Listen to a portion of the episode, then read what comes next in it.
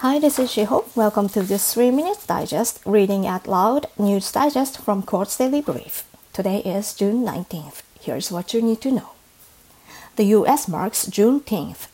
Major companies like Nike and Twitter are recognizing the day that marks the end of slavery in the US in 1865 as a paid holiday, while President Donald Trump eventually moved his rally in Tulsa the site of a massacre of black people in 1921 to tomorrow.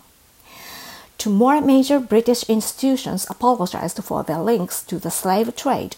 The Bank of England and the Church of England said that former officials profited from slavery, and in the central bank's case, their images will no longer be on display.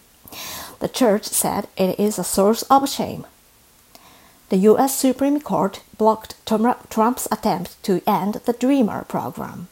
The Obama era policy, Deferred Action for Childhood Arrivals, or DACA, protects people who entered the U.S. illegally as children against deportation and allows them to work.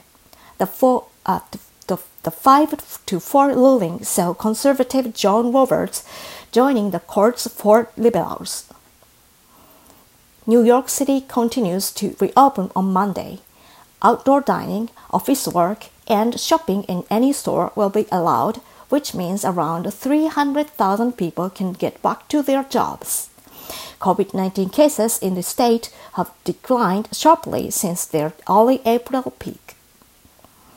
An Indian company cleared a 21 billion debt in less than two months in a pandemic.